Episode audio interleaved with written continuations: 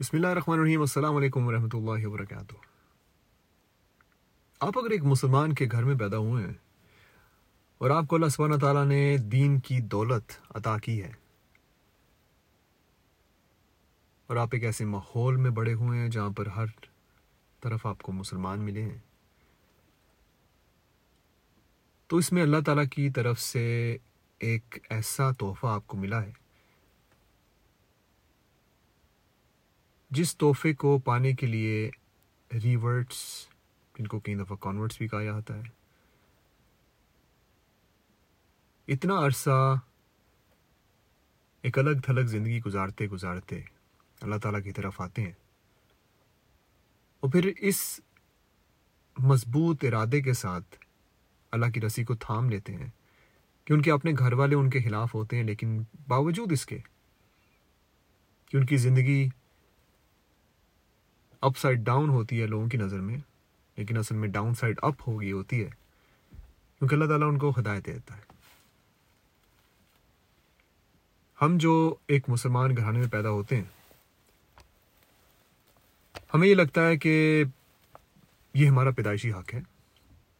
اور جب ہم کسی کانورٹ کو دیکھتے ہیں، تو اس کو اس نگاہ سے دیکھتے ہیں کہ جیسے کہ یہ بندہ اس بندے کو کسی قسم کی ڈیزیز ہے۔ سیڈلی لیکن یہ ہوتا ہے۔ اب،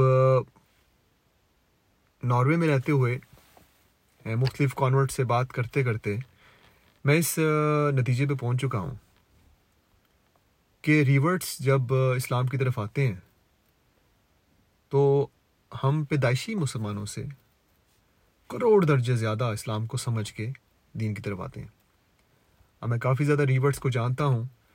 جو کہ ماشاء اللہ اتنا کمال کا ٹرانسلیشن کا کام کر رہے ہیں، نارویجن بکس کو پبلش کرتے ہیں، انگلش زبان سے نارویجن، پھر اس کے علاوہ قرآن کی یہاں تک ٹرانسلیشن وغیرہ کے اوپر کام کر رہے ہیں۔ تو کئی دفعہ میں سوچتا ہوں کہ اللہ تعالیٰ کی کیا حکمت ہوتی ہے اور کیا خوبصورت اللہ تعالیٰ کا پلان ہے کہ اللہ تعالیٰ نے ان کو ایک غیر مسلم فیملی میں پیدا کیا ہوتا ہے۔ ان کو سکلز دی جاتی ہیں لینگویج کی گرامر کی۔ اور مختلف ایسی ایسے شعبوں کی۔ اور بعد میں ان کو مسلمان جب وہ مسلمان ہوتے، جب ان کو اسلام کی اسلام کے خوبصورت سے تحفے سے نوازا جاتا ہے، جب ان کو ہدایت ملتی ہے، تو وہ ساری کی ساری سکلز جو وہ اسلام سے پہلے سیکھ چکے ہیں، وہ اسلام کے لیے ان کو صرف کرتے ہیں اور استعمال میں لاتے ہیں اور کیا کمال کرتے ہیں۔ لیکن اس کے باوجود میں نے دیکھا ہے جہاں تک ریورٹس کو وہ رسپیکٹ وہ جگہ نہیں دی جا رہی، کیونکہ جگہ میرا مطلب کہنے کا یہ ہے کہ جہاں پر ان کی ان کی شادیوں کی بات ہوتی ہے، جہاں پر ان کے زندگی کو آگے بڑھانے کی بات ہوتی ہے، تو وہاں پر جا کے ہم ہاتھ جو ہے نا پیچھے کر لیتے ہیں۔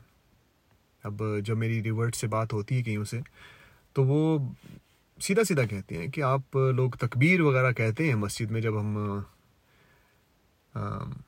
کلمہ پڑھتے ہیں، لیکن کچھ عرصے بعد ہمیں، ہم سے صحیح طرح سے بات بھی نہیں کوئی کرتا۔ اور یہ میری آنکھوں دیکھا حال ہے، میں خود دیکھا ہے اس طرح کی سچویشنس کو۔ اور بہت ہی قریبی تعلق ہے میرا کچھ ریورٹس کے ساتھ۔ اور ان کی فیلنگز وغیرہ جو ہیں وہ مجھ تک پہنچتی رہتی ہیں مختلف طرح سے۔ اور بڑے کھلے انداز سے مجھ سے بات کرتے ہیں وہ۔ تو یہ ایک ایسا ٹاپک ہے جس کے اوپر بات کرنا بنتا ہے۔ اگر آپ کی زندگی میں، آپ کے ارد گرد، آپ کے سوسائٹی میں کوئی ایسے لڑکے ہیں، کوئی ایسی بہنیں ہیں جو کہ ریورٹس ہیں، جو کہ ایسی سچویشن میں ہیں جہاں پر وہ اپنے گھر والوں سے ٹوٹلی علیحدہ ہو کے ایک ایسے مذہب کی طرف آئے ہیں جو کہ ان کی نظر میں بہت خوبصورت ہے جو کہ وہ ہے بھی۔